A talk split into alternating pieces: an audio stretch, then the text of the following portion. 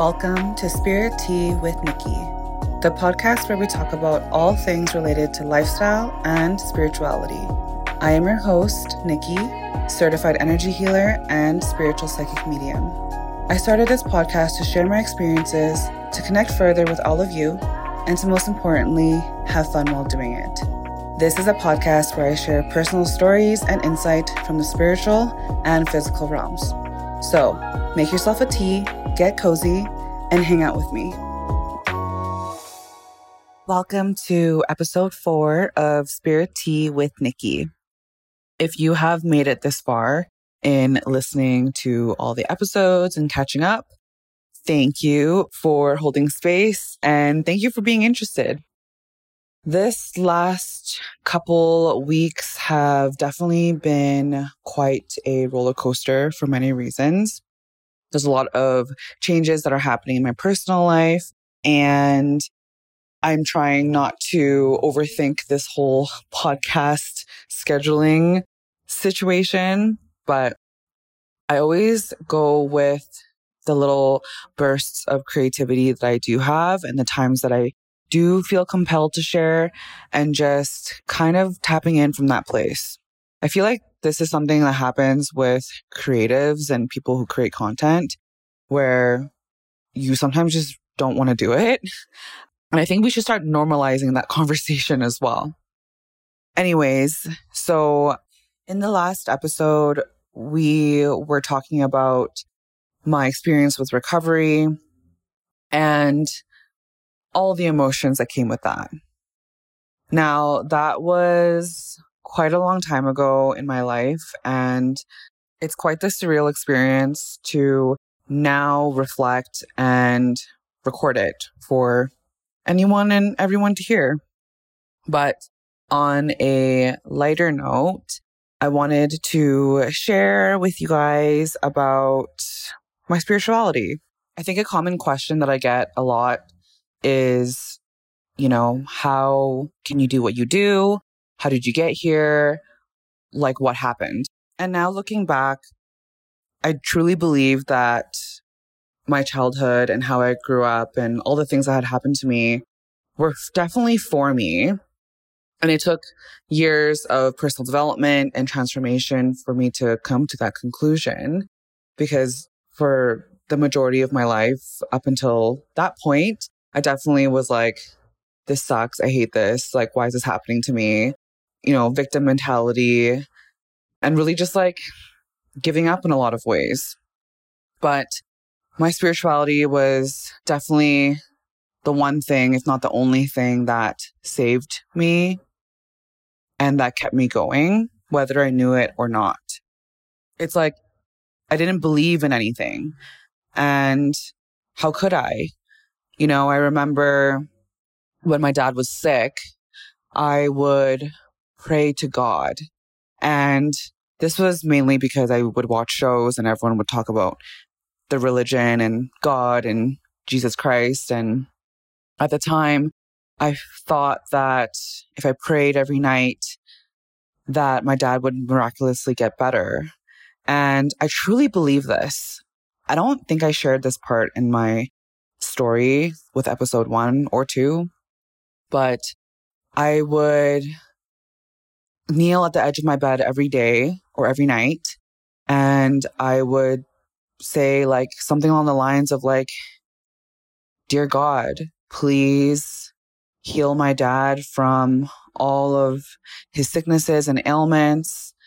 And I would also say, and I hope everybody receives a hundred dollars to live today. And this is like such a random memory that's coming into my mind right now. But obviously with the outcome of what had happened and my dad ultimately passing away, I remember so much of my trust and my faith had shattered beneath my feet. And it was once of many, many times throughout the course of my life where I had to challenge my faith. I had to challenge the religion that I was exposed to in society and in school, but also my religion and growing up with Buddhism. It's needless to say that I've always been very spiritual, but I didn't always just believe in one thing or another. And with the experiences that I've had throughout my life, you can see why. I'm sure that a lot of people's faith carries them through hardship and struggle. And I know I've heard personally these kind of stories before, but my experience with it looking back has definitely been very colorful. It's funny because I always had to go against the grain. I could never necessarily just go with what everyone else was doing as much as I wanted to fit in and I wanted to believe in what everyone else believed in. And evidently that helped me grow to where I am now, but was very confusing in those times. I also say that because growing up, I was exposed to the Christian and Catholic religions. And mainly that's due to school. So I would go to school and that's kind of what they would talk about or what I would hear my classmates talk about. But I, again, grew up very, very Buddhist and I didn't resonate with that part of my life at all. Culturally speaking, it was normal for my family to pray to the Buddhist gods for things that we wanted or things that we needed. And I remember having this beautiful altar with Buddhas and we would have, you know, water put out for them. We would burn incense twice a day. We would give them fruits and different types of meals on certain days as well. My dad was very, very serious about Buddhism. We didn't necessarily go to the temple every week or anything like that, but I guess that's kind of what the altar at home was for. I remember when I was younger, my brother would tell me that before I was born, they had lived in Singapore. And whenever my brother was bad, my dad would send him to the local temple and make him live there. And he would tell me how like scary it was because there were like spirits there and like he would hear weird things and like have sleep paralysis and all this stuff.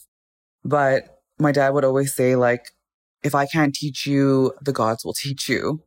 So in the time of growing up with my dad, I definitely inherited a lot of that aspect of spirituality and that aspect of faith.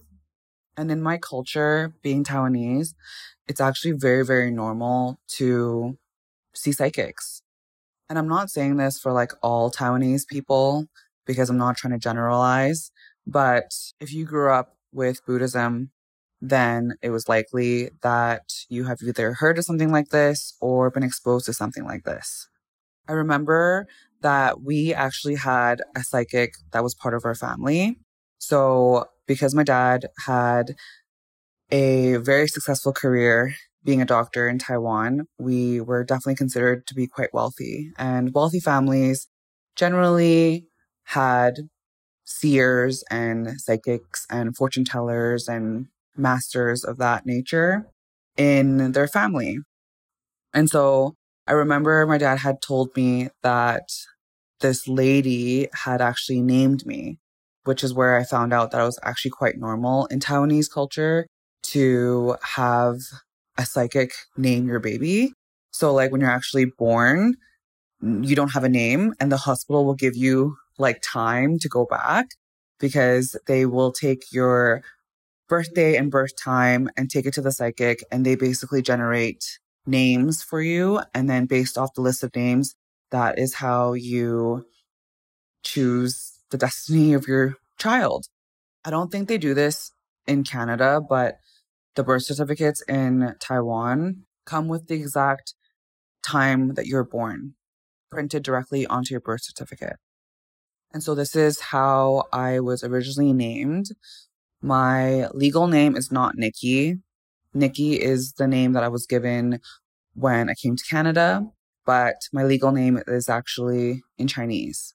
So this belief of your name holds a lot of power and really dictates the course of your life and your personality and how you go through things was taken very seriously and I think still is taken very seriously till this day.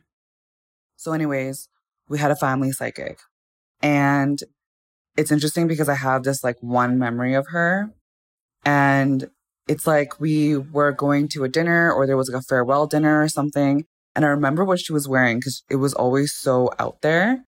And she had worn like a full on royal purple outfit, like blazer, a skirt that was down to her knees. She had these pantyhose on, loafers, and a cute little purse and a matching hat, of course. And she was this like short little lady who kind of freaked me out because she was just always like dressed weird and like she would just kind of like say random things to me and I didn't know what to do with what she would say.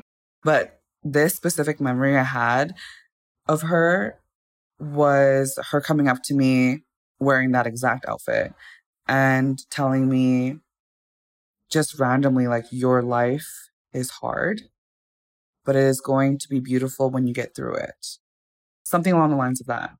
And I just remember so vividly being like, I don't know what you mean by that. It was later on in my life that I realized that she had actually named everybody in my family and had helped my dad quite a bit with a lot of the big decisions that he did make in his life. And I recall my brother telling me about this too, but he would say it in a way where it was like kind of silly, but he also like half believed it.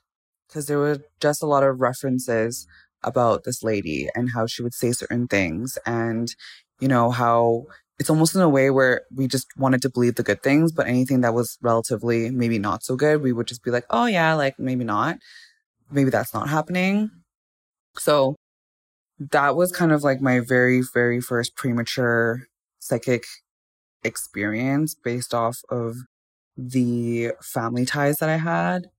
But definitely just remembering a lot of like riddles and like vague stuff and the overall kind of resounding your life is going to be hard and you're very gifted in your own ways, but you won't know until you basically hit that age.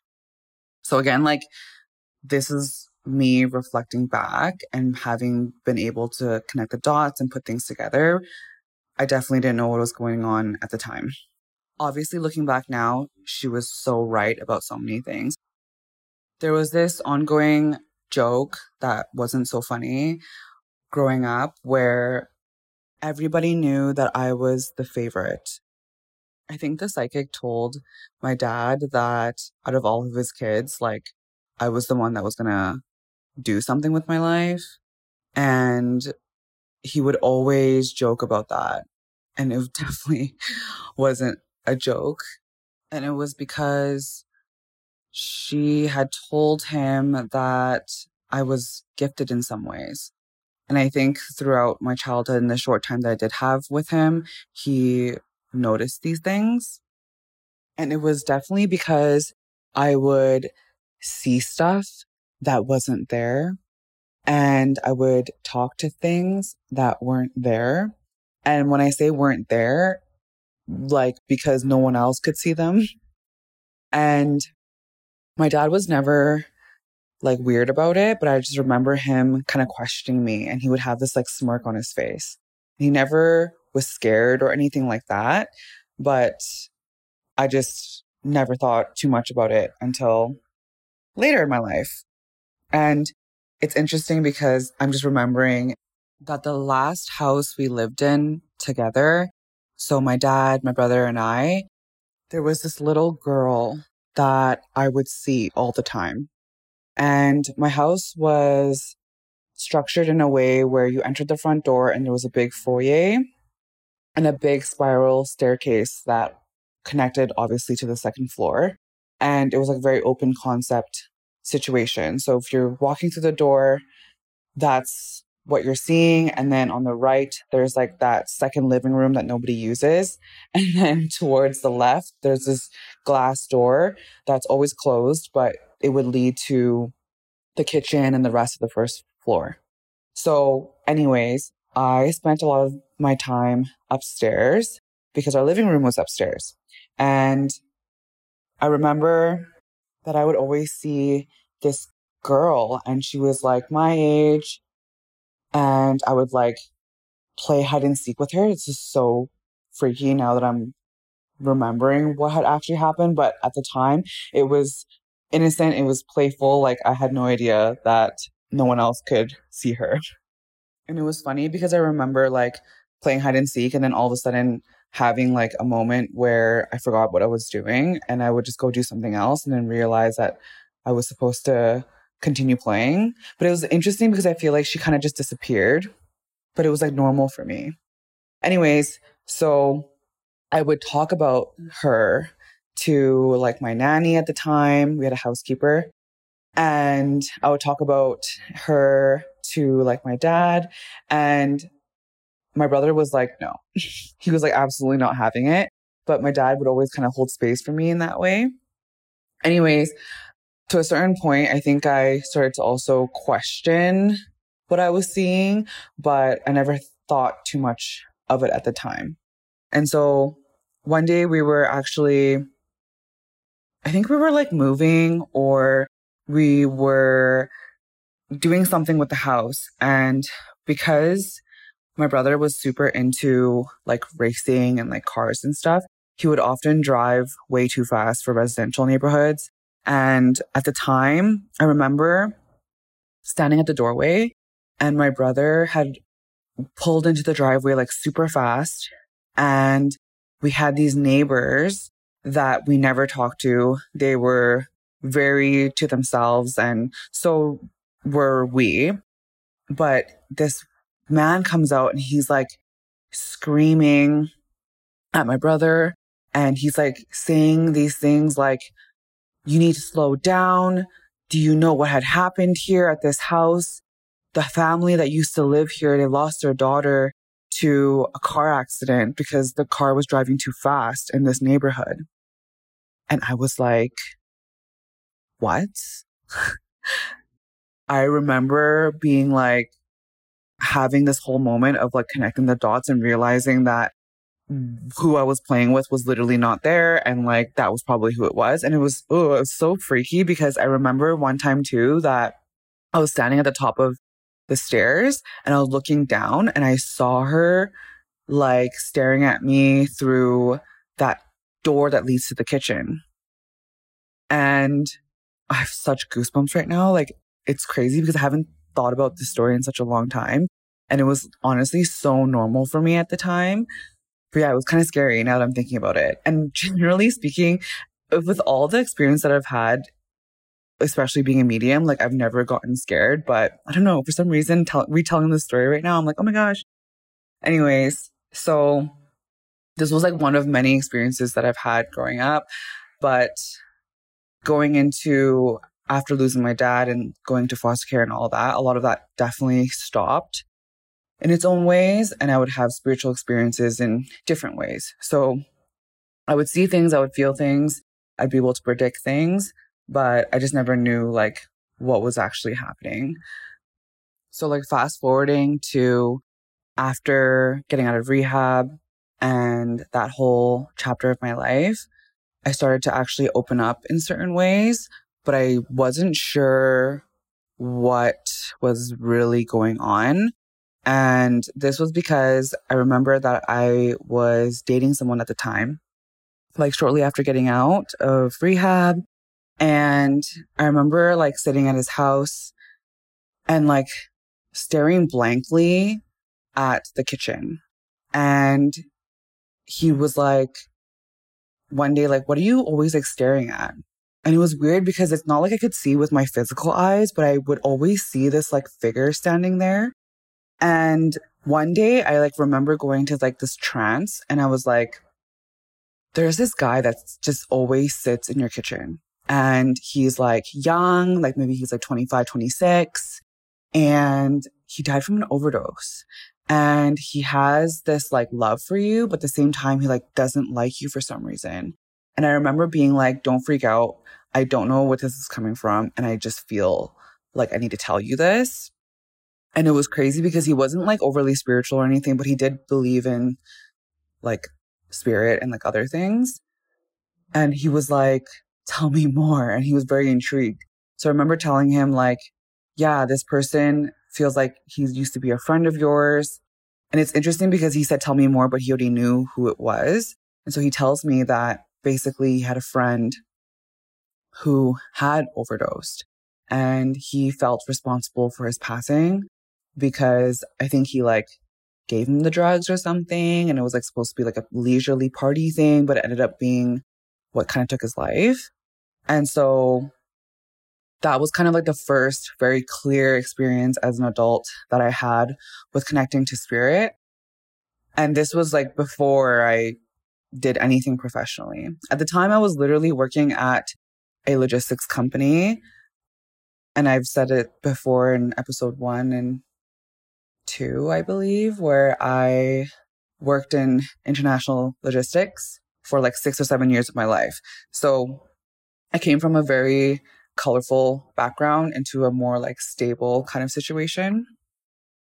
But definitely in my spare time, when I wasn't working, I was having like very strange encounters. And I remember too that this one time I had someone that was very, very near and dear to me who I personally saw as a brother figure. And he actually was a part of my life when my biological brother was in my life. And he had taken care of me in a lot of ways after I was taken away and put into foster care and stuff. I actually have his initials tattooed on my hand. And I absolutely love, adore him, and respect him. And I remember I spent a lot of time with his family back then. And he was Thai. So, like, if you know about like Thai people and their culture, they're super into magic and psychics and spirituality and all the things, which I will get into deeper on a different day. But I remember too, like going to his house, he had an altar as well. His family was super religious in their own ways. They also had psychics on payroll. And I remember going to his family's house one time and I was like, felt like there was so much going on. Like I felt like it was full of people. And I remember walking by the altar and being like kind of spooked by it. And we would like kind of talk about it here and there. And it was funny because this one day he's like, he's like, my mom is so stupid. And I was like, why? And he's like, so she just got back from Thailand and there's like this night market or these night markets there. And she went by this vendor and he was selling these like masks. And so it's kind of like if you've seen those Japanese like Hannya masks, so like demon masks, I guess. It was kind of like that, but it wasn't actually a Japanese Hannya mask. It was something else. However, basically he said that the vendor had told her that this mask had a little boy that was attached to it. And this little boy loved soccer. And so if the mom like took it home with her, then he would help bring prosperity into her life by betting because at, the time the World Cup was happening and a lot of people were placing bets on that. So anyways, she brought it home and he's telling me about this.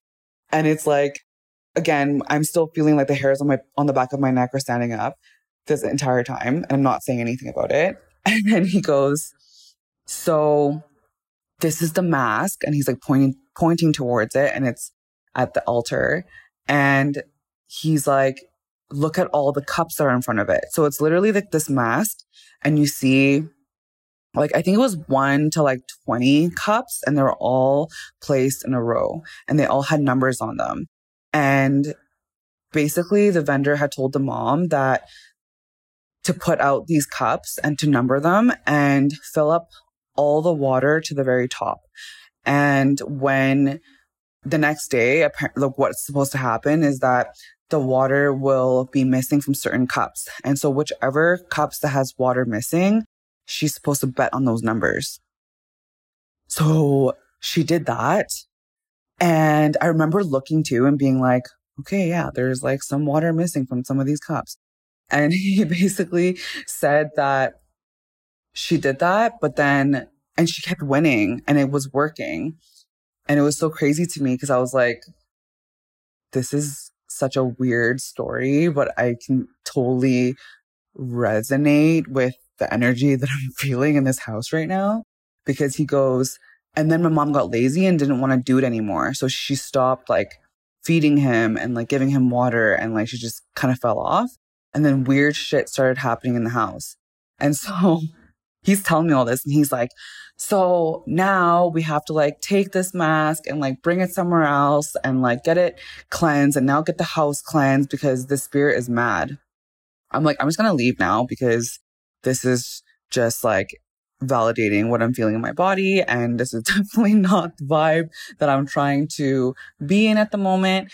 But again, exposing myself to kind of like a supernatural experience and feeling something and kind of having it validated in a way that was not what I expected, but validated nonetheless. I had a lot of these kind of experiences and I wish I wrote all of them down so I could like look back at them to share, but these are just some of the ones that are sticking up right now as I record. I actually had a lot of like weird experiences being around his family actually and like being in his house and like weird things, but yeah. Never really saw anything with my physical eyes, but definitely saw, felt, sensed, and knew stuff that there would be no way of me knowing normally. And you know what? Like, even when I was like doing drugs and all of that, I recall this one time, this was in this, the little period of when I was doing like the oxys and like the coke. And I remember trying to go to sleep and it was much easier when you had oxys, but I was trying to go to sleep and I remember closing my eyes and seeing these like demon figures and these like scary faces and just seeing all this like weird monstrous beings get close to me and then like fade away. And I realized that those were very real. Especially now knowing what I know, those were a very, very real. And this is just like a little side note alcohol, cocaine, those two things specifically, but cocaine for sure, they are food for lost spirits that are in the first realm. And the first realm is a place that spirit stays when they are unable to cross over onto the other side. So, in my experience, if you're someone that had your life taken very violently, very suddenly, and you've had a lot of attachments and basically being very unaccepting to the truth of where you're at, you do have a choice. And a lot of people can stay in the first realm, but it's a very le- low vibrational state. And because drugs and, you know, like cigarettes and all these like things that we have on earth, they don't exist on the other side. So they will stay around people who do these things in order to kind of mimic the same feeling or the same experience that they're looking for. And this is just what I believe in and through my practice have seen myself, but do what you will with it. And yeah, so lots of trippy, trippy stories that I had. And some of you guys might know my friend Julia. And so if you don't know her, she is someone that I had grown up with. And now she is an eczema coach and wellness professional. But, anyways, so when we were younger, I used to go to her house all the time. And her house also was like, you first go into the door, there's a big foyer. And then she also had like a spiral staircase that would attach to the second floor. And we would hang out at her house all the time.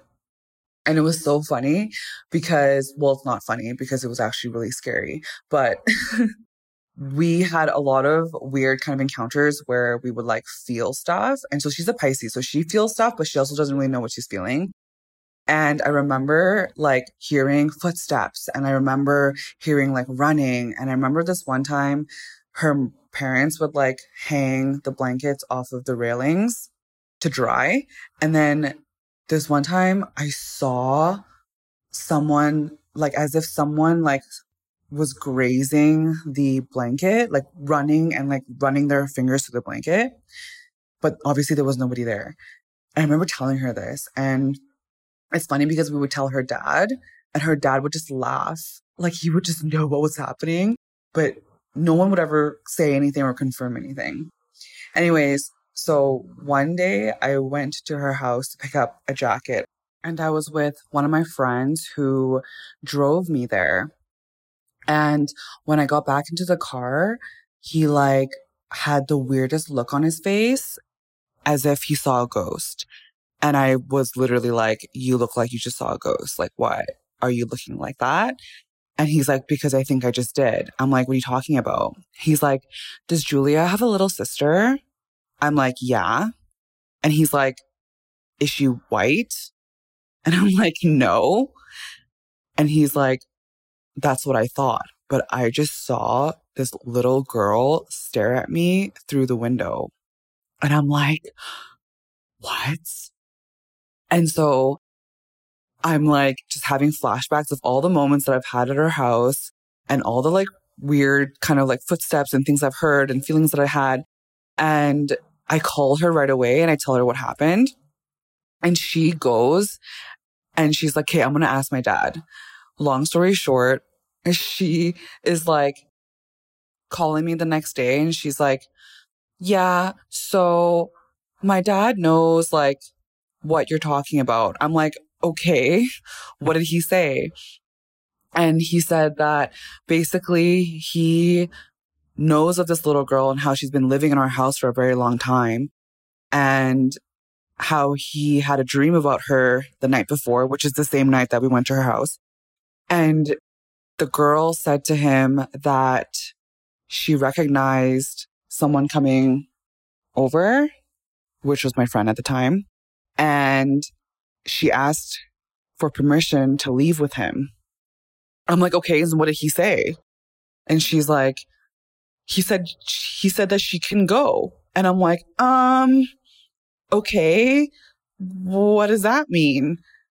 And ironically, my friend tells me too that he had a dream about her. Anyways, this was like super freaky because the feeling that I was getting off of this like girl or whatever was that she didn't really like me very much. And Julia's dad said that she doesn't like girls. Oh Which then I was like, this is why she always like plays with us or like screws with us and like tries to scare us and stuff. Anyways, so if you are listening to this and you are someone that re- that wears a red string around your ankle, I learned this from Julia's dad. And it's been tried and true. But Julia's dad was basically like, yeah, so, you know, if Nicky's friend doesn't want her to be around, you don't have to be mean. If anything, you should just be very nice and like politely say out loud that you don't want her around and tell him to go get a red string and wear it around his left ankle. And that's exactly what he did.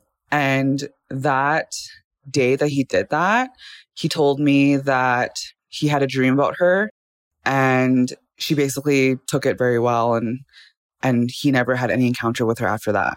So again, this crazy kind of like weird story that links to some of the stuff that I talk about nowadays in modern practice. But anyways, these were just some stories that I wanted to share and kind of lighten up the mood a little bit since the last few episodes have been quite heavy. And it's just the very beginning kind of stages of my spiritual journey. I'm going to dive deeper into the actual like how I got to my practice and what led me here. But I wanted to just record a quick little episode sharing some supernatural experiences that I've had and kind of just let whatever comes through come. So hope you guys enjoyed this. And don't worry, like these are my experiences and they happened a very long time ago and there's nothing to be afraid of. They were just parts of my experience that helped me bridge the gap of where I am now and understanding what happens on the other side and how the unseen and spirit connects with us and our realms. So I'll get into a lot more of this in the next episode and further as we go along. But I hope you guys enjoyed story time today. And as always, thanks for hanging out with me.